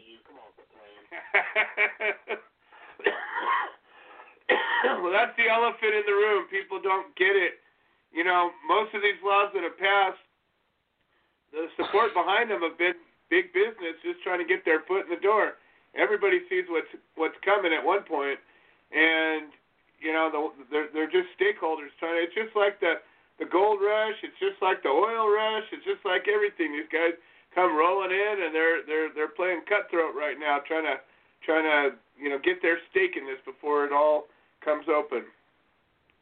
Oh yeah, that's that's what it's all about right now, man. And it's and it's just getting, you know, it's just getting nasty. You know, I mean, out here in Kansas, like we're gonna, we're probably gonna pass the worst marijuana laws that have been passed in of all the states. I know. There's been some pretty bad ones that have passed. you got a lot of competition, but if anybody can pass the worst law that would grant a freedom, I'd say Kansas would be the one to do it. Yeah, you know, Missouri's and Oklahoma's, theirs are all pretty nice. You know, you can have 18 plants, you know, of your own. Yeah, it blows me away that Oklahoma actually did something somewhat decent. I mean, you know, it still falls short of of decriminalizing it, but still, uh, it, it it it's more reasonable than most of them. That's for sure. Better than California's. We did actually have a senator tell us, who is a physician, a doctor, who said that she, she would prefer we just go recreational because she doesn't even want to write prescriptions for people. If they want to choose to go that way, they can just choose to go that way. Yeah, that's a that's a weird conversation because you know no matter what, it's medical whether people acknowledge it or not, and if they use it recreationally, it's still medical. But to have to have a, a a recommendation for it to be medical, that's that's the part that's screwy. You know, I mean, you don't have to have a doctor's recommendation to take an aspirin, do you? Or to uh, go, you know, uh, make yourself a pot of chamomile tea or anything like that, even though that's medicinal and recreational. If you know, it makes you re- relax a little bit, and it's not, you know, curing anything in particular. But I think there's just a, you know, we we have these terms that people have classified. Uh, I don't know, in my opinion, poorly. Um, but you know, it, it is what it is. So, you know, these conversations that have enough common sense in them usually scares people off or puts people off for sure. Yeah, she was just saying she would prefer it be like aspirin or ibuprofen or whatever, where you could just go get that if you wanted to. You know, Absolutely. what do you think? What do you think about this House House Bill 420? What what if they if what what's the human solution doing if Trump makes it just the same as alcohol and tobacco? Are we just going to fight for people to get out of jail? Yeah, at the end of the day, until until we live in a place like okay, so say if it's like tobacco or alcohol, is anybody in prison right now because of tobacco or alcohol, just for possessing it or or driving with it or whatever? I mean, I'm not talking about I'm not talking about something that actually has a victim. There's plenty of places where somebody could steal pot or or you know cause harm to somebody in a in an indirect thing that had something to do with pot. I'm talking about the possession, cultivation, manufacturing, distribution, transportation. If if it's in such a way that that is not no longer a crime, and I guess the age thing is always going to be a, a debate. But if the point is, is if there's a way that you can lose your freedom by having or growing this plant, no matter how much, you know, the the problem with tobacco is you can't grow tobacco, you can't grow a commercial crop of tobacco without, you know, some some hugely regulated thing. You can't you can't legally grow a, a tobacco plantation unless you've got ridiculous permits. And alcohol, you know, you can you can grow your own you can you can make your own beer and to a point and you can I think you can even make some whiskey to a point, but you can't you can't sell it and you can't do anything with it. So I'm I'm not entirely okay with that. It'll be real hard if if if he passes something like that. I'll tell you what, my job will be a lot harder because ultimately I just want freedom. I just want this to be a free plant. But I think if they Right. if they made it like alcohol and tobacco, I'd have a virtually impossible time getting anybody to to rally up and say, you know, let's let's finish the job. I think that'd be the death knell in the movement. Yeah. The other thing that we did speak to our representatives about was criminal justice reform, and once laws change, making sure we're getting people out of jail who shouldn't have been there in the first place because they didn't commit a crime. And in part of me saying all of uh, they're they're they're with that. They they they believe in that too. Uh, the ones that are for it are definitely for Lacey Cruz. Like I said, I had some representatives that we legislators that we went and spoke to, and they actually repeated what I said to the media. And that's basically, you know, drugs are a mental health issue and not a crime. You know what I mean? I don't care if you want to lay up in your house and do heroin all day long. I mean, that's not my business. That's nobody's business. And the only person you're hurting is yourself. And put people in prison for that is just just a mental health thing. Absolutely, I, I 100% agree with you. There, there, there's, I mean, if I want to sit there and go home and and and and drink some lye or Drano or or dish soap or eat a Tide Pod, whatever, if it's not hurting you, what what do you care what I do? You know, if it's not hurting anybody else, it's not causing any harm. I don't have any kids that I'm that I'm you know putting at risk. I'm just taking care of myself the way I want to. Hey, I I I, I think life, liberty, and the pursuit of happiness covers that one. Yeah. Well, you know, out here in Kansas, it's a big deal because our sentencing guidelines for the drug grid is like everything is prison. I'm talking about Right. the lowest bottom felony. There's about six boxes that are not prison. Everything else is automatic prison. Right. Oh, I know. It's it's a it's a it's an institutional problem. Well, I am very very proud of you guys, and I'm very pleased that you guys are are out there just taking some action. And I I hope all the rest of the chapters, you know, learn from this. And even if you live in a state where there is a law that says you can do something, um, you know, I've got one of the cases we're supporting is in Ohio where they have a law that says you can do something and they're fighting for their lives, fighting for their freedom still even though they were supposedly following this law and it doesn't matter necessarily. So, you know, I, I'd say the chapters, all the members, all the people that are even thinking about participating in this organization. Get out there and do something and listen watch the people that are and you know we can do what they're doing. It's not that hard. You can show up at your capital and you can walk the halls start knocking on doors. Every single door that's at your capital building has somebody that can influence something and you can influence them. So it seems like a a simple solution it just the hardest part is getting up there and taking that first step so i'm just tickled about that and let's say somebody is in the Kansas area and they decide they want to get more involved. How would they reach you guys? How would they reach us, Sarah? Oh, uh, just uh, what? What? Uh, three one six. Oh, sorry. Four zero nine nine seven eight nine. Excellent. Or you can excellent. email us. I... yeah, that works. I wasn't trying to. I wasn't trying to trick y'all. No, I was just trying to figure out which contact to use, how much information to give. You know, I wasn't trying to throw the business out there necessarily. You know what I mean? I'm just messing with you. I'm just messing with you. It's just it's just you, me, and a hundred thousand of our friends. Right. the federal government. Hi guys. exactly. Awesome. All right. Well, Mike and Sarah, Kansas chapter, very tickled and proud of you guys, and. uh look forward to hearing the next uh, the next exciting adventure. Sounds good, Joe. Have a good night. Bye, guys. All right, we'll talk soon. All right, we got Bobby Rodrigo up next, and Tom Corby behind him. And Bobby Rodrigo, welcome to the show. How are you doing today? I'm good. I'm good. You got tentacles going on here. It's almost like the Human International is like the octopus. You're touching so many We are wonderful subjects, or or maybe wonderful is not the right word, but you're touching so many important subjects.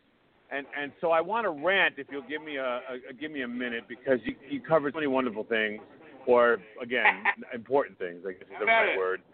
Uh, so number one, I, I want to emphasize to everybody: Human Solution International is both important and unique, in the sense that it is it is true to a platform that is for the people in a way that rarely you see consistently for so long.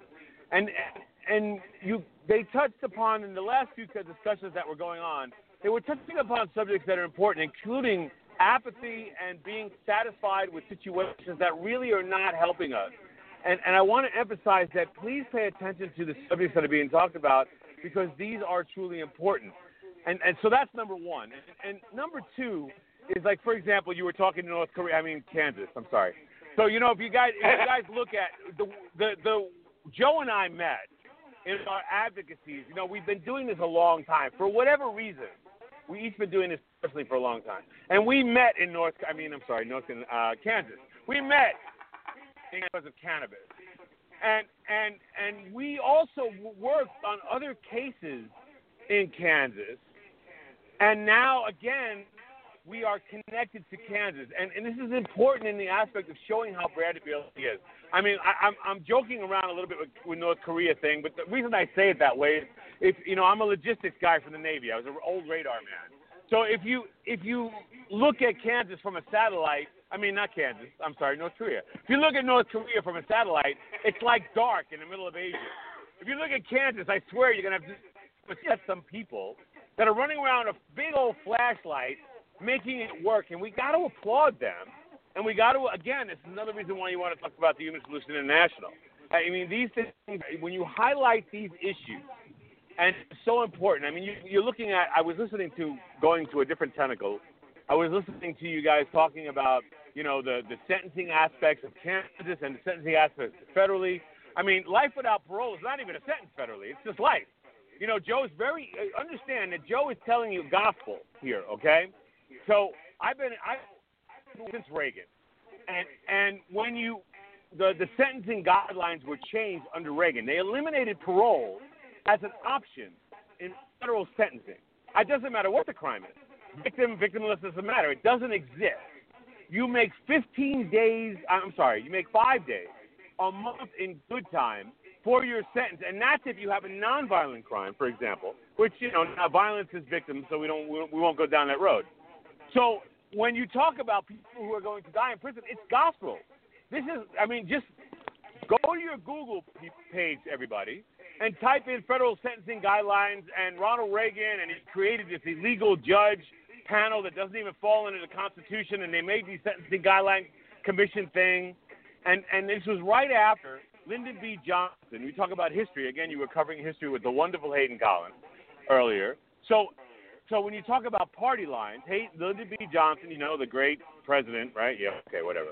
And and he created a, a, a he created a, a task force because the civil rights movement properly recognized that judges were sentencing black and, and minority people and poor people longer sentences than they were sentencing white rich people for the same thing. So what the, so what they did was they eliminated discretion from the judges in sentencing, and they created a, what they call a determinate sentencing guideline, which means that there is no discretion allowed based upon the history of the individual in front of them. They must do this, and, and when they sentence them, so they basically gave all the discretion to the damn prosecutors and the police. They never fixed the problem. They moved the deck chairs. And that's how they did that. And this all happened through Johnson and Nixon. And Reagan implemented these sentencing, these guidelines and eliminated the parole commission. And basically, for the majority of the decade of the 80s, people who fell under the old guidelines of parole were arguing with in court because they were being dissed because they kept being adopted into the new prison. So these people who are in jail federally, like our friend in Terre Haute, for example, are, are dealing with something where they have no options other than clemency and pardon because of the, the nature of the laws that were implemented to keep to control us and to keep people in jail. And, and, and again, I go back to the Human Solution International being a very important aspect and and I don't, I'm not trying to go down a negative road, but it's important that you understand the dynamics that we're in. I want to let everybody know on this show that just today, and again, this goes on a long list. I was actually doing some patent research last week. G Pharmaceuticals has just applied for another patent for THC. Now, think about what we're talking about here. Huge pharmaceutical company coming in, and they want to patent something that we all know has worked since I don't know, 10,000 years ago, maybe 20, I don't know. The science is what, 70, 80 years old that this has been going on? The actual science of cannabis related to just health. I mean, forget the fact that we should be able to use it anyway. And G Pharmaceutical just applied for another patent of all these patents that have already been issued or they're applied for, and then the ones that the federal government have. They exist and yet they're going to tell you and me and Joe and Human Solutions International and our whole community and the world over that you cannot do what you've been doing, known that you were doing, because some company with some money is going in there to try and lock us out and make that happen, just like they did. So again, you cannot get complacent on the basis of medical laws that come in. It's a step, but that's what the the the, the, the movie. So can't Kansas, uh, uh, I say Kansas is a career. If Kansas goes to medical marijuana, it's because G Pharmaceuticals and these other companies go, hey guys, look, we're going to come in and make some. That's going to keep us out of jail, and that's not going to stop all these overregulations that is going on and stepping on the little man. It's almost like, well, we're going to move the deck chair, so now we won't put you in jail, but we won't let you benefit from this at all, even though you've been the ones that have been getting hurt by it from the whole time. I mean, Joe, Joe was facing life in prison for right. I mean, and here he is. You know, I know it's it's a front line issue when it comes to so many of us on why this is so why this is so important to pay attention to as this moves along. I mean, Kansas is and, and you know what? I would I would take all the politicians in Kansas and run them down to Oklahoma because, as far as I'm concerned, Oklahoma has implemented the best the best cannabis laws, and I you know I don't know what that means. Best laws? I'm not sure. That's like a really that's that's bad. Best laws, but they have. where you go with that? But Oklahoma has implemented. I guess the the most the, the the laws are the closest to liberty. They have rejected government. They have rejected heavy regulation and they and they basically said, and they did it in five minutes. So it's like run those guys down to Oklahoma, run them through some dispensaries, have them sit down and say, look, you know, and, and make them and push them that way because you know if Kansas does it, wow, there's actually hope in in the sense that you know less people are put in jail because Kansas is uh, North Korea. And I'm sorry to I'm sorry to ran away, Joe, but I, I just I, I mean it's when I listen to these things, you know my legal background and you know how long I've been fighting this and and I hate I hate what's going on. Of course, it's just as much as you do, and so many other of your listeners and your supporters and your members. And and and one of the so Hayden Collins you had on, and I wasn't there for the whole conversation. Hayden's a personal friend. I was actually press secretary for his congressional attempt to unseat Barry Loudermilk inside the same party because every I'm anti-label, anti-anything. I could care less if I'm a Republican, Democrat. It's all about the person. You know, Hayden was a Republican on that ticket. Sarah Swain was a Democrat.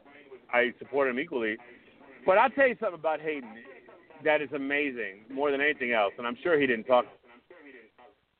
His wife, who's also a good friend of mine, they had they raised or helped raise or help 40 children at, all by themselves. 40 children, people. 40. All kinds of, I mean, children of, you know, uh, children who didn't have a problem to children who had the worst problem. They are some of the most amazing people that you'll ever want to meet in your life. And, and, and just a quick story about him. So when I was doing the disaster relief that everybody knows about, that knows me, and you know Joe, and a lot of your followers on Human Society International, so I was so frustrated because we had people. This was very early in the response to Puerto Rico, and we had people that were just eh, we couldn't get anything to them. We couldn't get in. We couldn't. The, the port was tied up, and and Hayden is the third in command in the Georgia National Guard. And, and I don't care if they hear this because I it's a year later and they can kiss my butt anyway. So I called Hayden because we work we work in disaster stuff all the time, and I'm complaining to him. I'm like, Hayden, I gotta, I, mean, and and he and, and he and, and he and Commander Rodrigo arranged for drops in Puerto Rico from the Air National Guard, and that's all I'll say on that. Pat. I just, anyway, sorry to take up so much of your time, but I just had to go with it. Um, you know, I. No, it's all good. We got. I, I uh, you know. Yeah. Tom Corby and a and a real short story. So Bobby, always a pleasure, and I, I'm I'm pleased to have you uh, taking a more active role in the show. And uh, I always like uh, hearing a good rant. That's for damn sure. All right, you guys take care. Have a great night, and uh, and we'll see you next week. Excellent. Thanks, Bobby. Bobby Rodrigo, folks. Coffee Party, Coffee Party Radio Network. He's uh, a host of a, a number of shows, part of I don't know how many organizations, and also a member of the Human Solution. Bobby Rodrigo. All right. Um, before we bring up Tom Corby, um, I want to bring up two two topics. One is there's a type of person, and there's a person that will act when the environment's right. And when the civil rights movement was really starting to light up, there was a lot of different approaches to it. Some were militant, violent. Some were, you know, Martin Luther King and, you know, the the, the make change through peace. And there was a group called the Freedom Riders. And I encourage you to look them up. There was a, some amazing stories of courage. And these were people that just were not going to be changed. And they were willing to put some of these new laws to the test, and they were willing to push some of these new laws into existence. And five years ago, almost right now, I think is about five years ago, we we got on that bus and we went up to Mich or uh, Montana to go help out a guy who was facing 99 years in federal prison. And I just got out of jail in 2012 and 2013, uh, in, into January, uh, we hopped on that bus and we we we drove. we didn't have money uh, to get there and back. We had gotten some money raised to get there, and you know we were we were living hand to mouth, and and uh, it was some real grassroots activism going on. And I called it the journey for justice. That was the trip, and and I and I said, you know, we're the modern freedom riders, and, and we're willing to, you know, get out there and do what it takes and, and push these things. Now, obviously, we were predominantly a bunch of a bunch of white folks on a bus going up to Montana, so it was in no way the the, the risk and hazard of of uh, to our safety and well-being as as as a bunch of uh, uh, black folks that were going through uh, the South in the 50s. Um, I, I can't even compare that, but we did have a, a, a green bus that was painted the, the the cannabis, and it was obvious that this was a a cannabis uh, friendly, uh, somewhat militant group of folks. So we did stick our necks out there a bit. We got pulled over in Oregon of all places. Um, this was again, I guess, before they had passed their legalization law. Um, but I just want you guys to look up the Freedom Riders and take a minute and study, or, or there maybe there's a documentary on them, but just study that concept and, and what's it going to take for us to decide that it's worth it to take a risk, to stick your neck out there, to just do what it takes regardless of what happens because it needs to be done. That's the first thing. The second thing I want to bring, and I guess I'm going to go a couple minutes long because Corby's going to come on at the end of the show. But um, a good friend of mine passed away last week, and uh, I just want to honor her for a moment. Uh, her name was Wanda Smith, and Wanda was an was a unique individual. She um, I'm writing my my my tales, and one version of these tales is is the human solution history, and uh, Wanda's going to represent a whole chapter because she was one of these people that um, was very unique. She didn't give a damn what anybody thought about anything. She lived out in the desert, off the grid, didn't even have a well. She had truck water in. She she she was her own person, and uh, she came out to my collective. She she had grown some pot and came to me referred by one of our members, and uh, we started talking. And you know, she grew some pot, and it was okay. But she was a good good person, and she was reasonable. So we we worked together.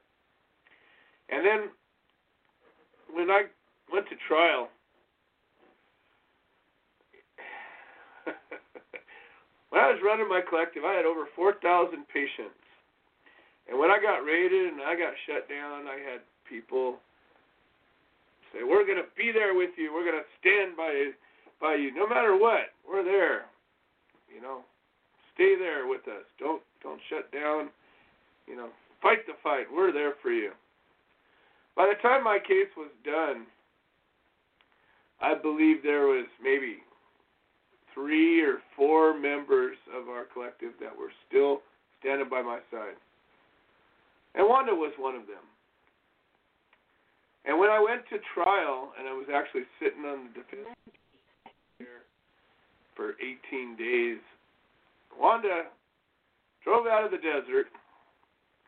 Didn't just drive out of the desert. She stopped and picked somebody up, at least one person, out of her way. It wasn't a direct route, but she went way out of her way picked up this person and and and drove in and was there at my trial, rallied with the with the protesters, sat in courtroom, and she was willing and was willing, but she did. She testified on my behalf. And Wanda would have said anything. She would have if I if I told her, you know what, just say this, she would have done it, as I would do for anybody. But she just, I told her just tell the truth, tell her what, tell them what happened, and she did. And the amount of people that were willing to do that, I can remember when they finally gave me a defense, and uh, I was going around asking people to testify. Most people were afraid, and uh, you know, there was a handful of people, mostly the volunteers and employees of the of the place that testified, but even we're afraid to really get out there and say what happened, what didn't happen.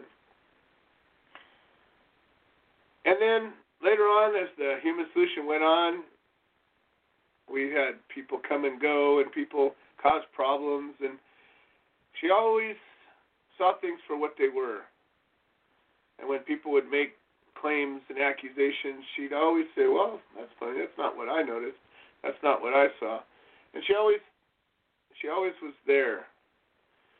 And she was like me in a lot of ways. She wasn't one of these people that, uh, you know, live their lives on Facebook and talk about their woes every second of the day, and every little thing has to be, you know, acknowledged. And oh, I did this and I did that. Look, it's there she wasn't one of those people, and neither was I. I didn't advertise every time I went and saw her, and we saw each other a lot more than I saw a lot of other people that were a lot closer. Anyways, um, about two weeks ago, we went out. She decided she was she had kidney failure, and we worked together for a while. I think the cannabis medicine kept her alive for a lot longer and uh, gave her a quality of life that I don't think she would have had. She had her kidneys were shot for years, and uh, I, I believe cannabis oil helped her out a lot of that. But going to dialysis two, three, four times a week for so many years, she finally just had enough, and uh, she called me up and said, you know, I I'd like to see you because I'm kind of I'm done done with the hospital and and uh, we me and my wife went out there to see her and uh, you know she was already in kind of sad shape. She was swelling up because without your kidneys working, you know you're you you you fill up with fluid and all the poisons just kind of gather up and um, you know we talked for a little while and she said you know I don't have any regrets and she said I'm uh, doing this on my own terms. She goes I just can't can't take the pain anymore and and uh, it's just it's just it's just too much. I can't I can't handle it anymore. and uh, it was funny because my wife was there, and she asked if she could have a ribbon. And of course, my wife was wearing a ribbon, and and uh, so we we took one last picture together. And so if you go to my public figure page, figure page, and you see that picture of her, uh, that was you know her last week of life, and uh, she she wanted to uh, make it clear that you know she was her and I and, and, and this organization and you know freedom in general. She was she was about liberty. Her and I didn't agree on everything, but neither one of us cared. we all that, that's what it's all about. We, we we both have the right to to think differently about things, and uh, but we did agree on this that cannabis is uh, something that shouldn't be restricted or or kept from. And I I, I proudly uh, enabled her to have. Uh, illegal cannabis grows for many years, and I even participated in a couple of them. And uh, we both did that willingly, and um, it felt good. Anyways, uh, Tom Corby is going to close up the show. We're five minutes over time, and Tom's not a man of brevity, but we'll see. We'll see. Number one, I want to see how Donna's doing. Tom, welcome to the show. How are you doing? Oh, to thank you, Joe, Mary, Becca, Lisa, Bobby Rodrigo, Coffee Party Radio Show for another historical show. Uh, I'm here at uh, Oroville Hospital in room 109 with Donna Corby. You all know she has a severe stroke. She's right here. She's improved. Uh, she left side not working well. Left arm. Ah, Donna, I gotta come up and see you. This is unacceptable. Work, working on keeping it working. Good, good. That's what we need. We need we need us some Donna. Yeah. It's hard. It's so like my leg and my hand are stuck. I go to move them and they won't go. It's not well, no are, fun. are you improving from where you were at least a little bit? Yes, if you're improving. I am. Yep. Got great help Okay, well, here. that's giving me that's therapy important and encouragement. uh, I can't give enough thanks, Frank and Ann, being here for, uh, and also me. We're both going through our, yeah, yes, of course, yeah. Right. So, uh, yeah, we're doing better here, and uh, I want to thank everybody today for another great show and uh, coming together to end prohibition. No one should go to jail for our sacred plan. And as Don has always said, don't forget to breathe. Don, you want to say anything? Well, I'm glad to hear you guys I'm are. still Uh, breathing. If people want to know how I am, I'm still above ground and still breathing. Yep. Whoa. That's a good way. Woo. My And you're currently out of custody, isn't that right? Yep. That's right. Above ground and not in custody. I love it. I love it. Well, we all got a fighting Right. chance, that's for sure. That's right. Together we're going to win this. Exactly. Together we stand. Well, you guys just let All me right, know if there's anything else you need. I will. Uh, I will make sure that whatever you need, if I have it, you can have it. We appreciate Don't be shy. that, Joe. Yeah, we Of course, appreciate what you're sending to help out. We appreciate all that. Thank Anything you. I can do, you guys. Anything I can do. All right. Well, we're uh, running a little bit long, um, and so I next week I'm going to be uh, in Puerto Rico for a couple of days. So I'm not going to be. Uh, I'm not going to probably be able to do the show. I don't know if I got good internet. I'll give it a shot, but I know that it's been spotty there last time I last time I was there. So I've got a, a project I'm working on out there, and hopefully, uh, yeah. So I may we may not be here next week, but uh, we'll definitely be there the week after. You didn't say. We're probably trying to help rebuild Puerto Rico. That if we can, maybe we'll do, they'll do the show for Puerto Rico. Depends on Yeah, I'm going to do it if I can. So that that's my goal. So we'll see where we go. All right, everybody. I will uh, see you next week or the week after, and uh, thanks for helping me in prohibition. Hi, I'm Willie Nelson, and the Willie Nelson Teapot Party and I endorse the Human Solution, supporting cannabis prisoners because no one should go to jail for a plant. Little things I should have said and done. You were always on my.